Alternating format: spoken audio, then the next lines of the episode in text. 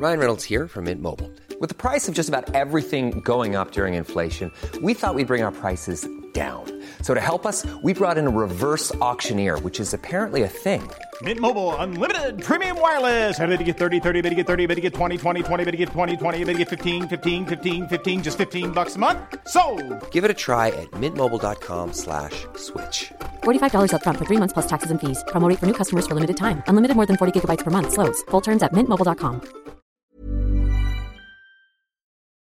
Hi, everyone. It's Lilah. We are still off this week for the holidays, but we're sharing another show with you that we think you'll enjoy, especially if you're craving more art talk. It's Slate's Culture Gabfest. The Gabfest is a weekly show featuring culture critics Stephen Metcalf, Dana Stevens, and Julia Turner. We love it, but so does the New York Times critic Dwight Garner, who says the Slate Culture Gabfest is one of the highlights of my week. The episode we're sharing discusses three topics. First is Renaissance, a film by Beyonce.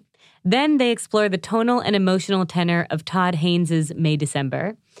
And finally, an answer to the pressing question Did we really need a sequel to How the Grinch Stole Christmas? To follow the show, search Culture Gabfest wherever you get your podcasts, and we will be back on Friday, January 5th. With that, here's Stephen.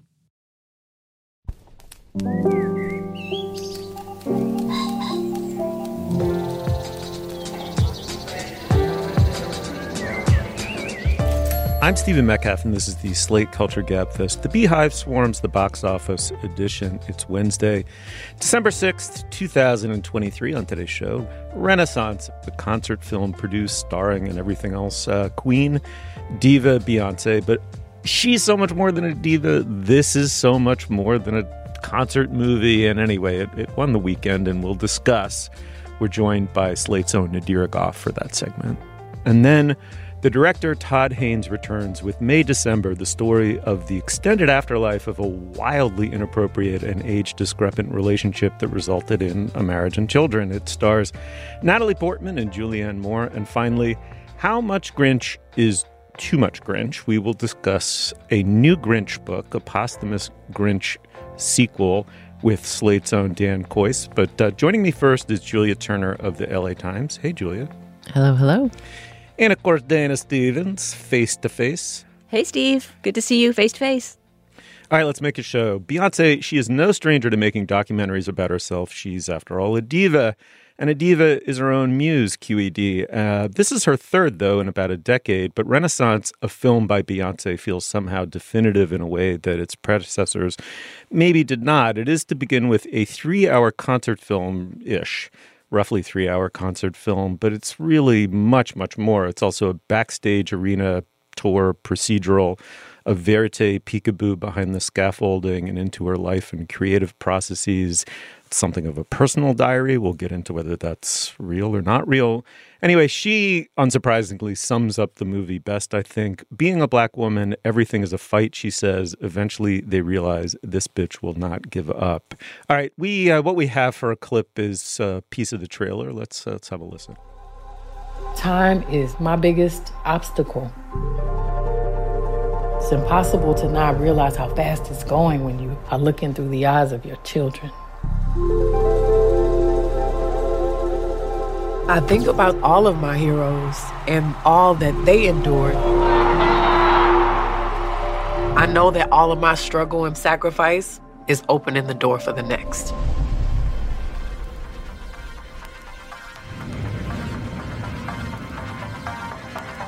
They are the new beginning. I wanna house you and make it take my name. I'm gonna spouse you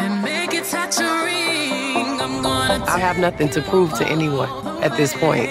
Baby, can I take you? We are creating our own world.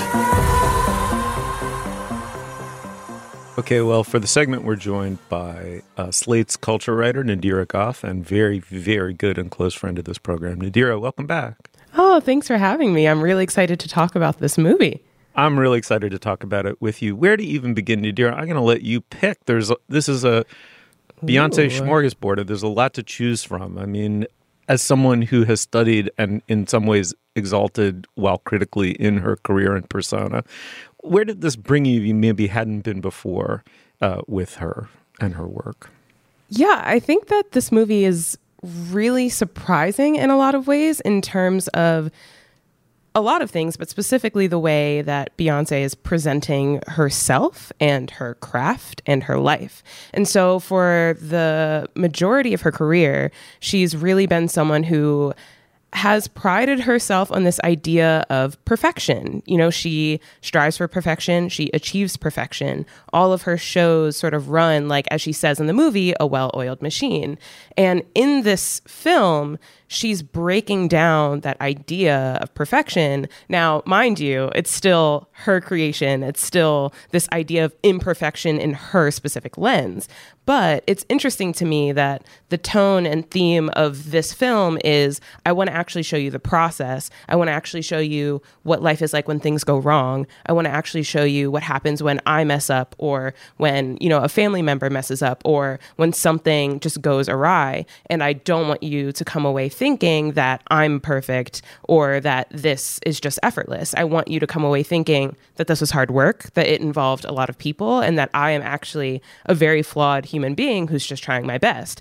Again, some of the ways that she depicts that can be a little bit, you know, hagiographic, a little bit eye rolly, but for the most part, I think it's a really interesting shift in how she's presenting herself and her idea um, as what Beyonce is as a you know persona or an icon. Right. I mean, there's kind of like the jumbotron self that a pop star operating at this scale has to perfect. There's an illusion, at least, of intimacy that they also have to perfect, and there's a natural tendency to cultish hagiography when someone does master life at that kind of global pleasing scale. But that can be alienating so you also have to come off as human. Dana i'm interested in this as a work of cinema.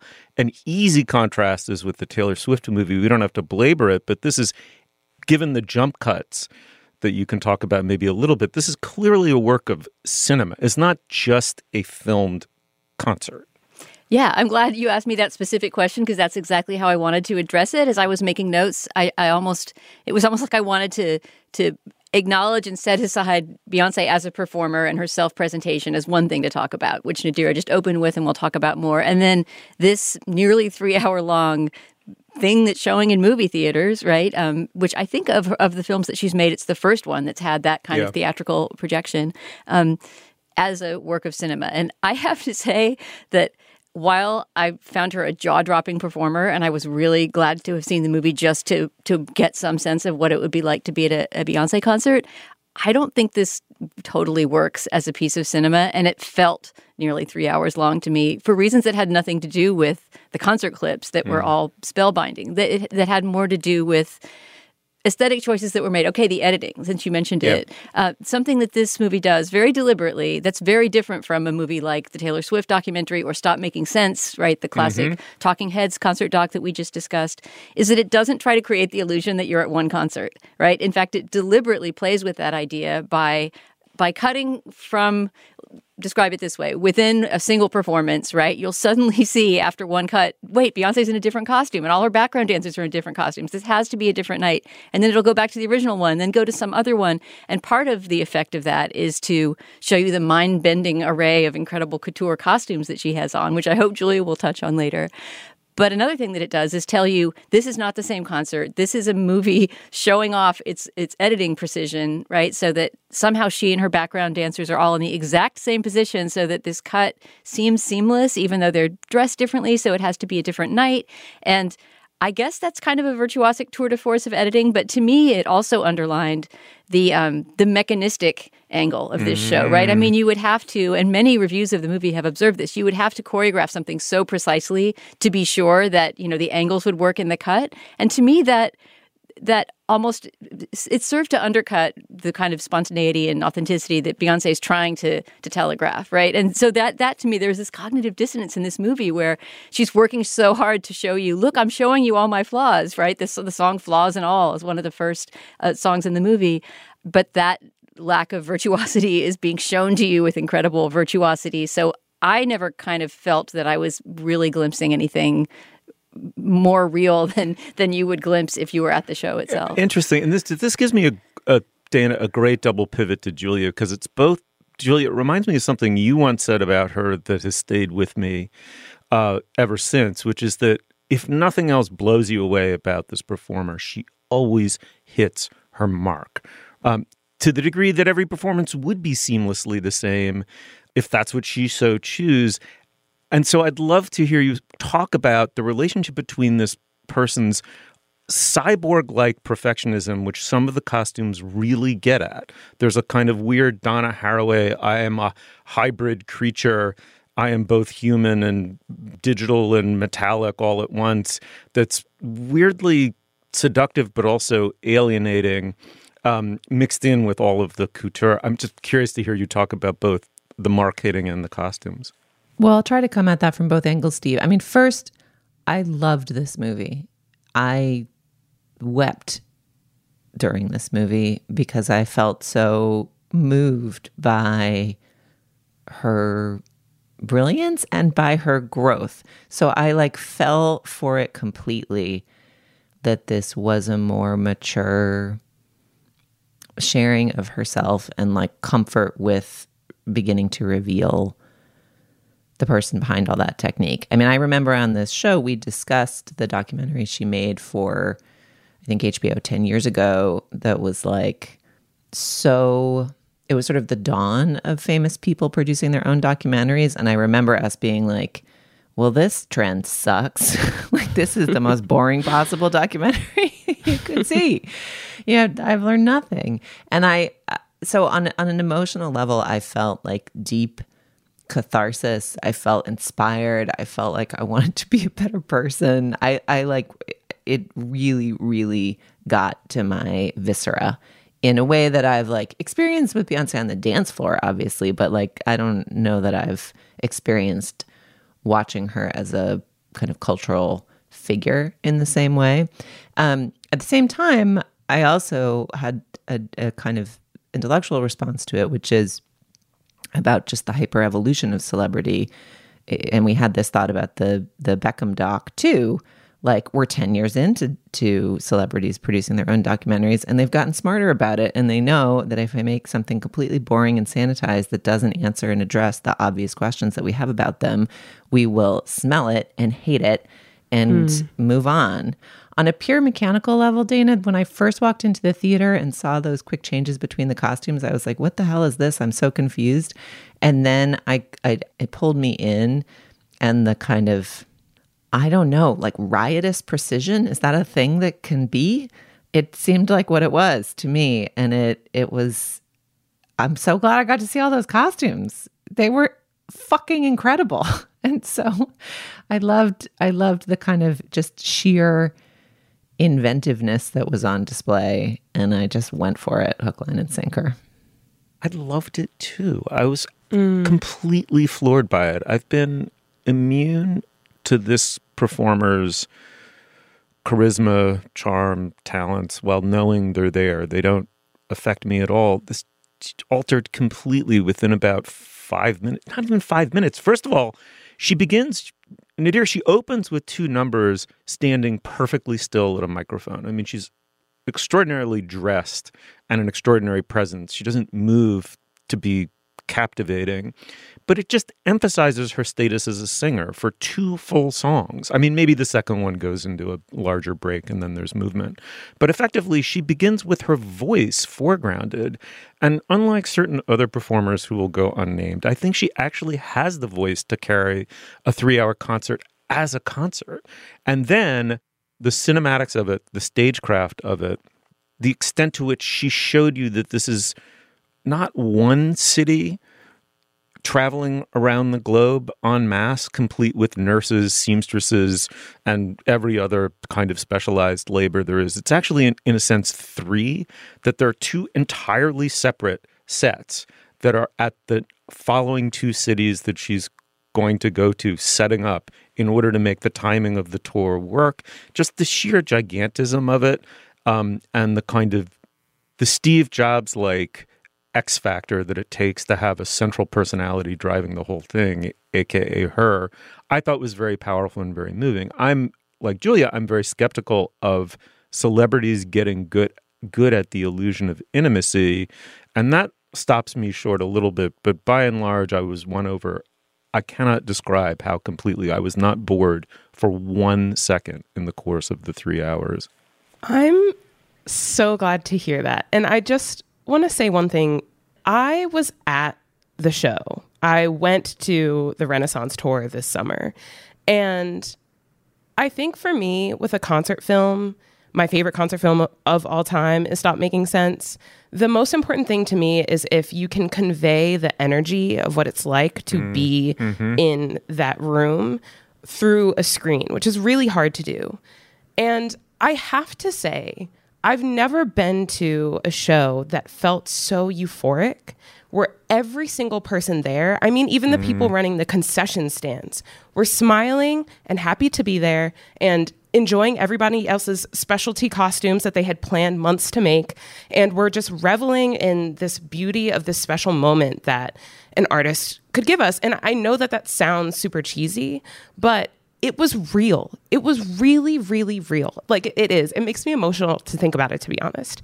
And I feel like this movie did such a good job of bringing you there and portraying that, and then also sort of incorporating the history of the queer ballroom culture and all of the things that sort of built this sound of this Renaissance album and then this show and this tour.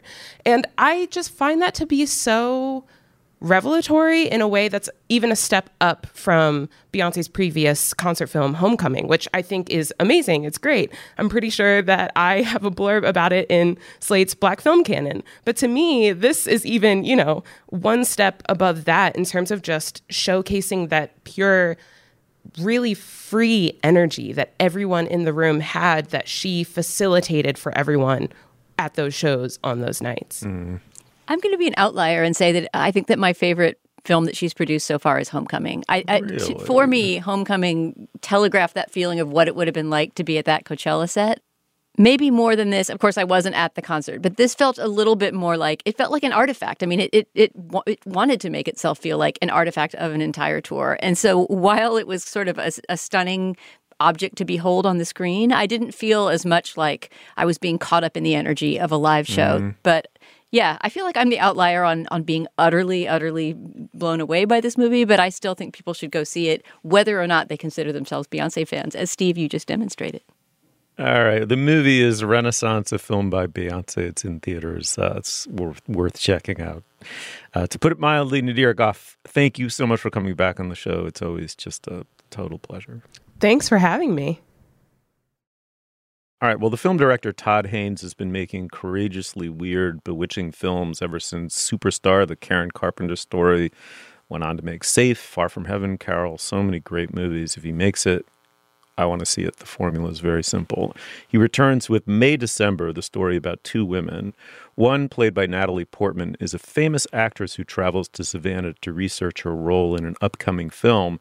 The object of her close study in Georgia is Grace, played by Julianne Moore, who 23 years earlier seduced a seventh grade boy, then, while serving a prison term for statutory rape, gave birth to his baby, and then, on release, married him.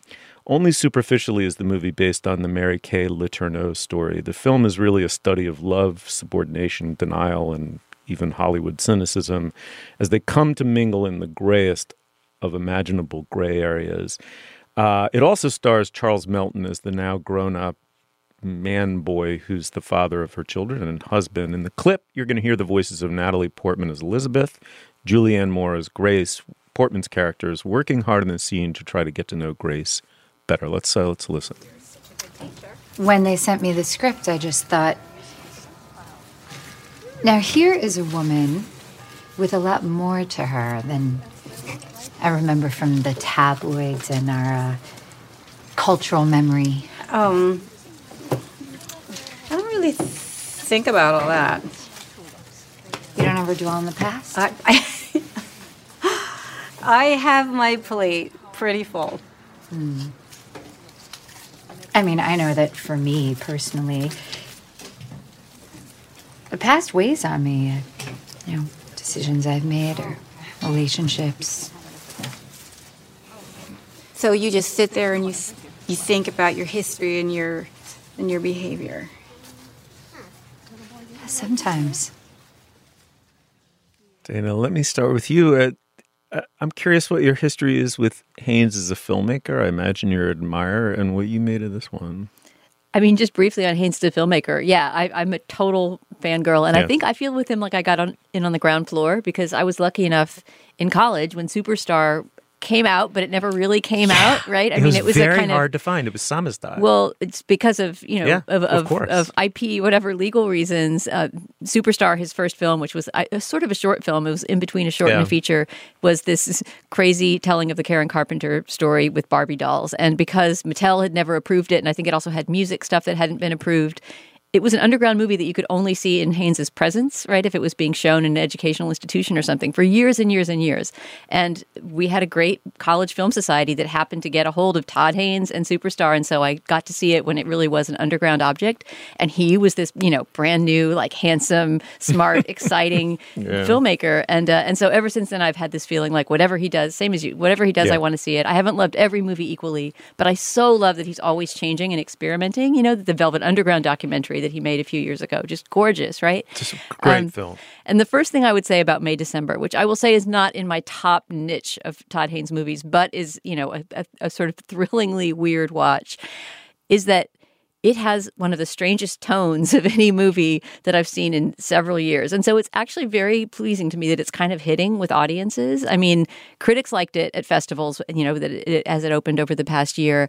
But when I saw it at the New York Film Festival, I thought, I cannot imagine that this is going to land very well with your average audience member because it's so impossible to know how to respond to it emotionally, right? It's about this really queasy subject matter, but it opens almost as a comedy. You know, it's sort of a dark comedy. It has these elements of melodrama mixed into it. It's really hard to figure out who to identify with. I mean, both of these two women, uh, Natalie Portman's character and Julianne Moore's, are pretty awful even from the beginning and reveal themselves to be more and more awful as the movie goes on. Late in the movie, we sort of settle on Charles Melton's character, Joe, uh, as not the hero of the movie exactly because he's so passive and so acted upon by everyone else, but you know, someone that you feel enormous sympathy for and, and fear for. There's a moment, when not to spoil anything, but there's a moment that you think something physically dangerous is going to happen to to Joe, to Charles Melton's character, and it's it, to me that was the moment that I realized, wait, I am invested in this movie because if something happened to him, it would be absolutely terrible. Anyway, I want to hear Julia what you what, how you responded to the tonal and, and emotional tenor of the movie. I know that Haynes has not liked the fact that people are calling it camp. You know, a lot of reviews have Mhm. identified the movie as campy, and he has kind of responded to that in a somewhat prickly way, saying that he he didn't intend it as camp, which made me relieved that I didn't use that word in my review. But I can see why it's being used because it is really hard to tell whether we're supposed to laugh, cry, shudder, run out of the room screaming, or what upon watching May December. Yeah, I'm so excited to talk about this film. And I, I should uh, disclose here that I know some folks involved in making the film. So you should take my comments here with a bit of a grain of salt. Um, but I really, really loved it.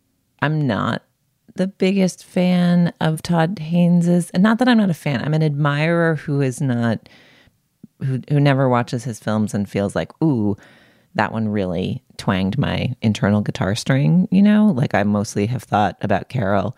I would like all of those coats. Um, and in this one, I just thought it was so nervy and strange. And I liked that the cinematography was looser and lighter. It didn't have that like lacquered jewel box feeling of um, Far From Heaven or Carol. And what was interesting about the tone to me, and the reason why camp feels like the wrong word, is that I think it's quite sincerely emotionally curious about how humans operate and the stories and lies that they tell themselves to justify their behavior. And I don't think of camp as a mode that's about the sincere exploration of human emotion. You know, despite the fact that these women are both operating in in the public eye, one through her awful behavior that resulted reasonably in a national scandal, and the other through just being a famous, you know, TV actress who's turning heads when she walks through rooms. Um, they're both trying to kind of find the underlying human reality in justifying their behaviors. And I found that to be really resonant and interesting. And then I found the film to be so compelling in exploring that kind of pedestrian self justification in the confines of these very extreme situations. Um, so it really it moved me. Mm, I think this may be it's it's up there with my favorite movies of the year and one of my. I mean, there's so many to choose from, but one of my favorite Todd Haynes movies. I think Melton is amazing in the film as this, this man boy who has never been fully allowed to um, develop as a human being. And the way he, as an actor, physicalizes it is so subtle and yet so totally expressive. And it comes home to you. I mean, he's kind of, he's a physically large man who's kind of tightened and shrunken into himself because of the low level manipulations and torments of being married to this woman uh, who's always going to be the senior partner in the relationship. But then there's an extraordinary moment where he's driving his children who's had with her, I think just the two daughters who are in the back seat. And his body is suddenly expansive and open and free because he's just out of her orbit and he's a good father. I mean, it's such a complex movie with so much economy in some sense. I mean, you learn what you need to know about him in that moment. Um, to me, it's fundamentally a movie centered around two women in a mirror in some sense. There, that there are at least two, to me, central scenes in the film where Natalie Portman and Julianne Moore are looking into a mirror, but the mirror is itself the lens of the camera and um, and the kind of peculiar subterranean romance that they've developed with one another as they they're they're each using the other in ways that's highly complex but deeply seductive. Um, especially Portman, right? Because this movie is in many ways a study of an actress Janet Malcolming a person, right? So Malcolm is famous. Janet Malcolm, the journalist, is famous for saying every journalist who's not too stupid or too full of himself to notice what's going on knows what he does is morally indefensible. He's a kind of confidence man, preying upon people's vanity, ignorance, or loneliness, gaining their trust, and betraying them without remorse. The movie's both a study in the kind of damage this woman who seduced a boy has wrought not only on him but on her children, right? Which comes out also very economically, but is deeply sinister and heartbreaking. But it's also the story of this Portman character, Janet Malcolming, in the most cynical, manipulative, cold-hearted way, this woman's vanity, um, in order to ultimately betray her, to you know, to portray her in a way that won't honor what this narcissist thinks her own story is. The layers of complication conveyed with very little dialogue and exposition. It's I just think it's a brilliant movie. I wonder, in relation to that, what you both thought of Natalie Portman's performance. There's a great piece in, in Slate uh, by Sam Adams about how this is the ideal role for Natalie Portman because she's such a technical actress, which she is, I think, often critiqued for, for being somebody who uh, can sort of nail every every note but but doesn't seem to connect warmly with other actors. That's perfect for this character, right? She's literally playing a kind of chilly technical actress.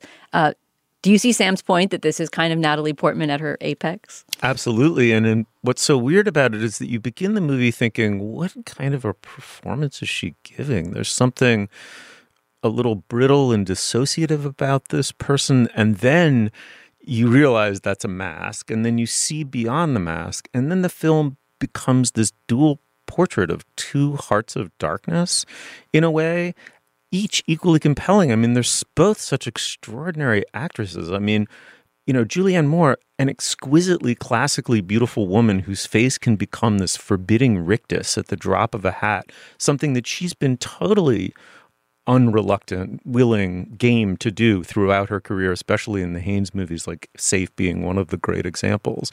Enormous vulnerability there. And then Natalie Portman, who suffered the awful fate of Elizabeth Taylor, is being construed as the most beautiful woman in the world before she was a woman, who's somehow taken that and, like Taylor, turned it into the career of an actress of serious depth um, and honesty. I thought this was both of them at the top of their game, and then in relation to one another, it was to me it was just a joy to watch from beginning to end. Yeah, it really watching them together is incredible. Um, and and I also just want to shout out the screenplay by Samy Burch. I think it's her first produced feature, and I think so much of the richness of performance is allowed by just the depth and intelligence of the screenplay. Like, what an interesting movie! You know, if you if you said, "Hey," a newcomer screenwriter wants to make a movie about Mary Kay Letourneau is this the movie you would imagine? like, yeah, wrong, no. wrong. And it's so original and so well done. So I'm excited to see what's next from uh, Samy Burch as well. It's a great movie. It's on Netflix. Um, you really ought to watch it and shoot us an email. Really curious to know what people think about it. May December, Todd Haynes film. All right, let's uh, let's move on. Okay, well, The Grinch was published in 1957, so Dan Kois tells us in his piece about a new Grinch book that was eight months after The Cat in the Hat, as he says. It was at that point unclear what kind of a living Theodor Geisel, aka Dr. Seuss, was going to make. This one sold into the millions. It's huge. It was, of course, turned into an absolutely classic Christmas time cartoon. And the IP has been mined repeatedly to within an inch of its life, several live action films, animated films. Well, now there's a sequel that looks and feels like an original Dr. Seuss book. It's not, it's new. It's uh, written by Alastair Heim, illustrated by Aristides Ruiz. It's called Dr. Seuss's How the Grinch Lost Christmas! Exclamation point. Here to talk about it is Dan Kois, writer at Slate and author of the novel Vintage Contemporaries. Dan, welcome back to the show. So glad to be here. So, where to begin? I mean, what was it like just re- reading this book? Well, it's, you know, when you read a sequel to a book that you yourself have read to your kids 10 trillion times, you read it with that eye. You read it with, oh, what would the response be if if I broke this one out to my once small children um, and tried to get them to go to sleep one night the way that I did many many years ago with How the Grinch Stole Christmas, and uh, you know I regret to inform that this book, the new book, the sequel, can't match that feeling of total astonishment with which small children greet Dr. Seuss's original genius idea of a monster coming down from a fucking mountaintop Mm, yeah. and stealing Christmas out of your house. Right. It's like making the the insight involved, like the eureka insight involved in making a creature out of whole cloth, non-human creature out of whole cloth that is the spirit of anti-Christmas, so in excess of the prior holder of that title, Scrooge. Um, Right. I mean, it's just it is eternal, and then having you know having it be unbelievably witty, uh, clever, somehow getting at the essence of Christmas from a completely unexpected angle, and uh, and then to have Boris Karloff voice it in a definitive uh, Geisel, aka Dr. Seuss approved cartoon. And they're hanging their stockings, de-snarled with a sneer. Tomorrow is Christmas. It's practically here. Just to talk a little bit more about the genius of the first book. Dr. Seuss Theodor Geisel came up with it the Christmas before 1957, he says, or at least according to his biography. Um, and he came up with it based on his own grinchiness. He says he looked in the mirror the day after Christmas. He saw this scowling face, totally irritated by the whole holiday, and thought, oh, oh, that's a book. That's Dr. Seuss right there. Um, he, you know, he worked in advertising for years. He was responsible for a number of unbelievably successful ad campaigns in the 30s and 40s, long before he was a su- successful children's author. And, um, and yet he despised the commercialization of Christmas. It drove him nuts. And so he says he wrote How the Grinch Stole Christmas as a way to try to, uh, you know, reinstill in himself the the actual joy of the season. What gives the book its power, though, I think, is the way that parents recognize that grinchiness when they're reading it to their kids. We recognize the parts of us that are driven insane by how acquisitive and greedy Christmas makes our children.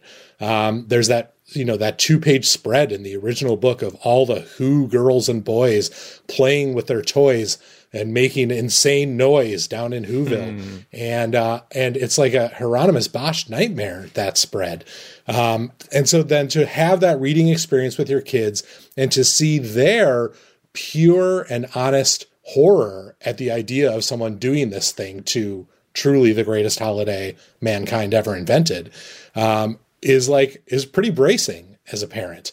Um, and you know that's where I think the book's elemental power comes from, and that's why it was a gigantic instant hit that completely transformed his life. You know, a couple years before those two books were published, The Grinch and The Cat in the Hat, he was writing his editor at you know at Random House, being like, "Do you think maybe I'll make five thousand dollars this year? Because we really need money." Uh, and then after this, every book he'd ever written was selling in the scores of thousands every single year. So, first of all, I love your analysis of the original Grinch. He's totally right. like, you're right. That's why the book is good. I mean, not that like he's right, and then when he gets his comeuppance, that's righter. But it's like if the holiday is all about getting and getting, it sucks. And then if you remember that the whole point of presents is that you're trying to connect with the humans you love and kind of encapsulate the the empathy and generosity that you want to extend towards them all year long in a like physical manifestation on one day. You're like oh right right. You know like my children my older children are at the age where they've just discovered that giving gifts is fun and not just getting them and it's very sweet and that is part of what the whole thing is about. So hard endorsed to that. I guess i will say that in general when beloved children's books and children's book authors get reanimated from the dead for sequels, I hate it generally. You become a because Grinch. I'm grinchier about that mm-hmm. than about the consumerification mm-hmm. of Christmas because it's awful and it suggests that they think the kids can't tell, which they sometimes can't, and that the parents stuck reading this shit can't tell, which we definitely fucking can. And I would just like you to rank in order of cruddiness zombie Seuss, who seems decently represented here. There's also like a whole series of kind of cat in the hat. I think they're like maybe TV sh- explanatory lesson giving TV shows turned into the books where the cat in the hat is uh, no longer a maniacal force of chaos like Loki in animated form and instead is just like a, a kind of friendly teacher who tells you in deeply unseuss worthy rhyme about like protozoas or whatever. Um, so those are horrible. But even worse than those are Zombie Curious George, where you can really tell in like the just heft of the work what is an original Curious George and what is a pedantic, simpering, idiotic follow up. so I just, I would extend to the group broadly like, why? there, there's just like a lack of seriousness extended to the picture book reader. I will say now that I'm back in that chair, um, that drives me bananas. Like, why does this book need to exist? This this Grinch follow up. It's a perfect book. There's plenty of Seuss. I'm sure the Seuss estate is making plenty of money.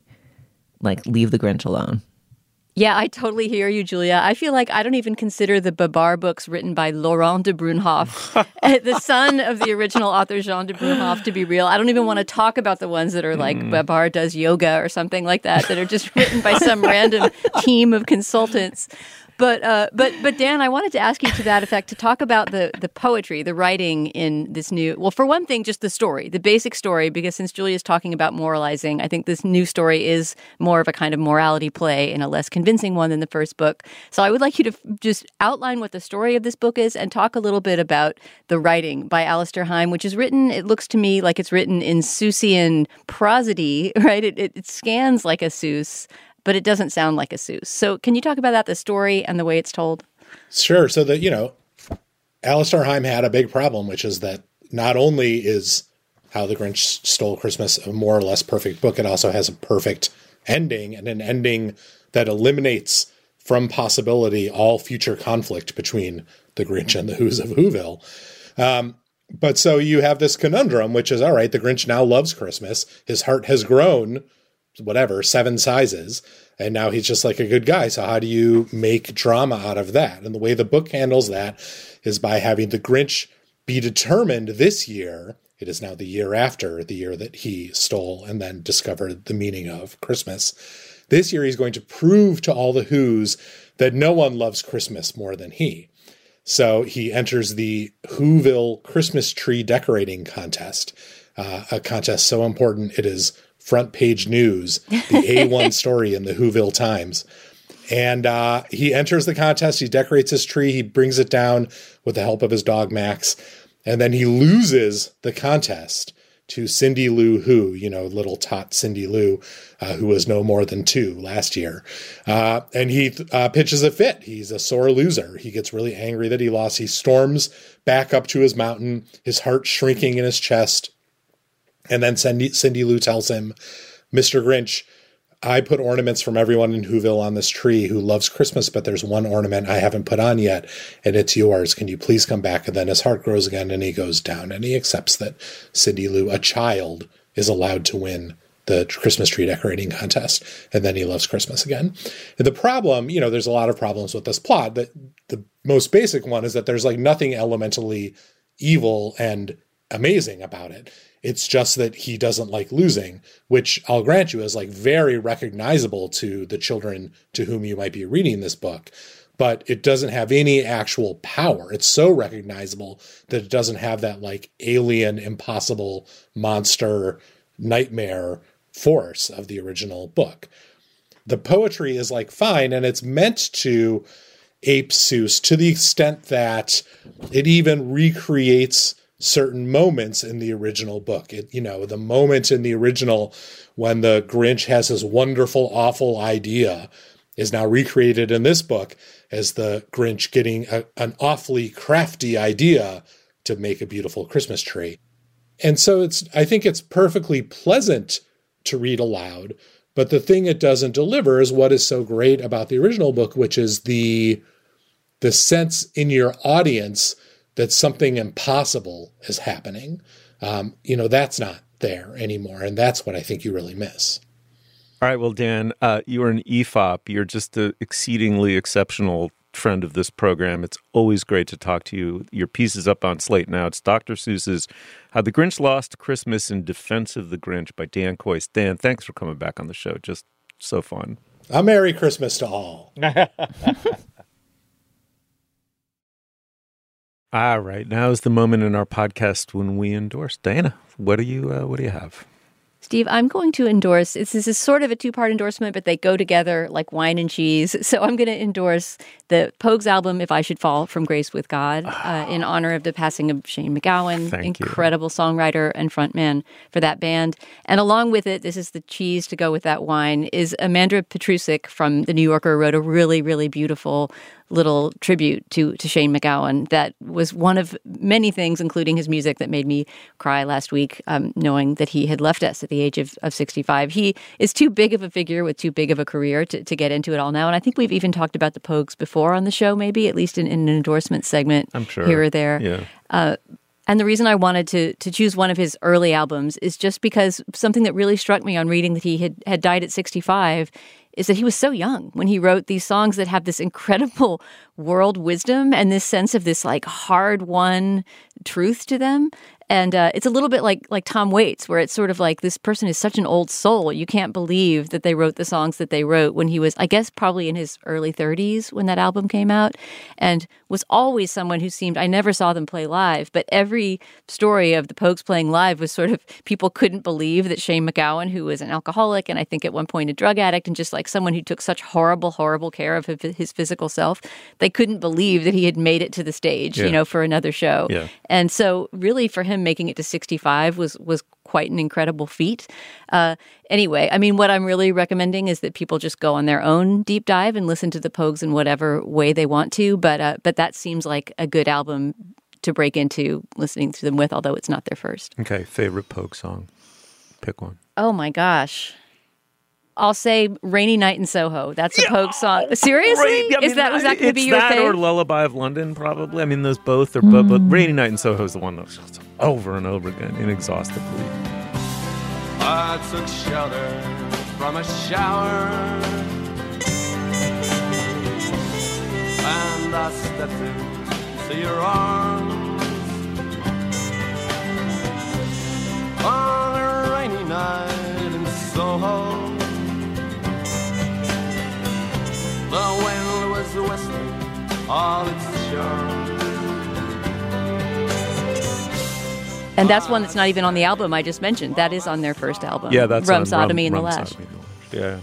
Yeah. Uh, Dana, thank you so much for for doing that. That's that's really wonderful to hear you talk about Shane MacGowan. Rest in peace. Um, Julia, what do you have? I've got a two part endorsement based off of our segment about the Grinch and wavering towards children's books. The first is I want to endorse the Little Blue Truck books, um, which are written by Alice Schertle and for uh, and were originated in their illustration by Jill McElmurry, who was a listener to this show until her death in 2017, and her estate gave permission uh, to continue the Little Blue Truck books with an illustrator working in her style, and her name is still on the front of them um, with a note about the illustration style. And I have the, the illustration style is perceptibly different for sure, but um, somehow that seemed like a respectful extension of the work she'd created to me. Um, and I just wanted to, I, I always appreciated knowing that she was a listener when I was reading those books to my older kids and, and thinking of her again, reading them to my youngest one. So just wanted to shout that out. Um, and then I also have to name my favorite Seuss, which is a lesser known Seuss, uh, which is Hunches and Bunches. I may have endorsed it before because I know we've talked about Seuss on this show, but um, the thing I love about Theodor Geisel's work is the it's Beyonce like in its excellence because the illustrations are incredible and vivid and of their own brilliance. The the things he is doing with meter are insane and so consistent and and so um, inimitable. And then the themes are often inventive and worthwhile. Like so often in a children's book, you get two of the three. You get beautiful illustrations and an interesting point, but the language is insipid, or you get rollicking language and an interesting point, but the thing is stupid to look at. Like it's really hard to nail that trifecta. And Hunches and Bunches is one of my favorites because it's lesser known and it's about that feeling of childhood boredom and not quite knowing what you want to do. It's essentially a children's book about malaise and it's Mm. brilliant. So if you don't know that one, pick it up. Julia, you're so right. All three elements, and then to do it over and over and over again, right? Iconically, green eggs and ham, the Lorax, one fish, two fish, Horton hears a who, Sneetches. Like it's the consistency in addition to the singularity and eccentricity of the genius. I love him being the Beyonce of children's books. it's, so true. So crazy. it's so good. Okay, so this is up there with like I just discovered the sky is blue and the Beatles are like this really good band. You should check them out.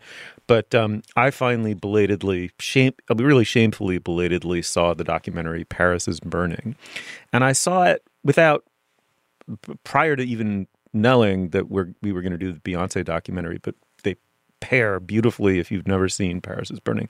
For those who don't know, it's a 1990 documentary about the the ball scene, the drag ball scene in New York City over the course of the 80s. It took the filmmaker Jennie Livingston years to make it. I think she was Yale affiliated. I can't remember. She was very young. And it it's just truly one of the greatest documentaries ever made. Absolutely pioneering for its totally sympathetic portrayal of uh, the drag subculture of New York City. It, it brings you back to the city that those of us who knew it then remember. The 1980s, you know, you're sort of, it's an amazing decade in the history of the city because you're beyond the taxi driver apocalypse of the 70s, right? Ford to New York drop dead, Ford to the city drop dead. You're beyond that, right? You're you've walked away from the brink, but you aren't in the Giuliani city of the '90s, the Disneyfication, and then the God, not to mention the fucking plutocratic sellout of uh, of what's his face Bloomberg. You know, you're in the this kind of weird zone in between both cities where it's gritty and tough, and the rents are still cheap, and subcultures and uh, and bohemias can really still thrive. And this one was as autonomously self-generated as any subculture this country's ever seen, and in the face of so much hatred and uh, AIDS and and AIDS not only destroying this community in some respects, though not totally. I mean, the resilience was incredible, but the hatred surrounding queer culture because of AIDS, it's just so powerfully moving and it's a monument to the incorrigibility of the human personality and spontaneity of the human personality. Um, and it, you could argue, it culminates. I mean, it has integrity totally all its own, and it didn't need mainstream culture or pop superstar divas to dignify it. But to the extent that Beyonce is drawing upon that tradition in her work uh, in an honorable way, it's amazing to go back and watch this movie and see it in um, in its kind of original form. Anyway, Paris is burning. What can I say? It's it's like one of the most moving things I've ever seen.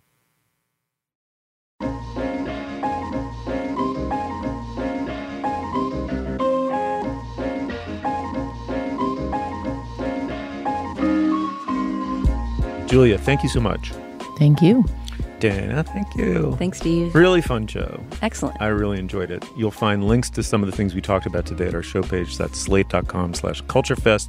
You can email us at culturefest at slate.com. Our introductory music is by the composer Nicholas Britell. Our production assistant is Kat Hong. Our producer is Cameron Drews for Dana Stevens and Julia Turner. I'm Stephen Metcalf. Thank you so much for joining us. We will see you soon.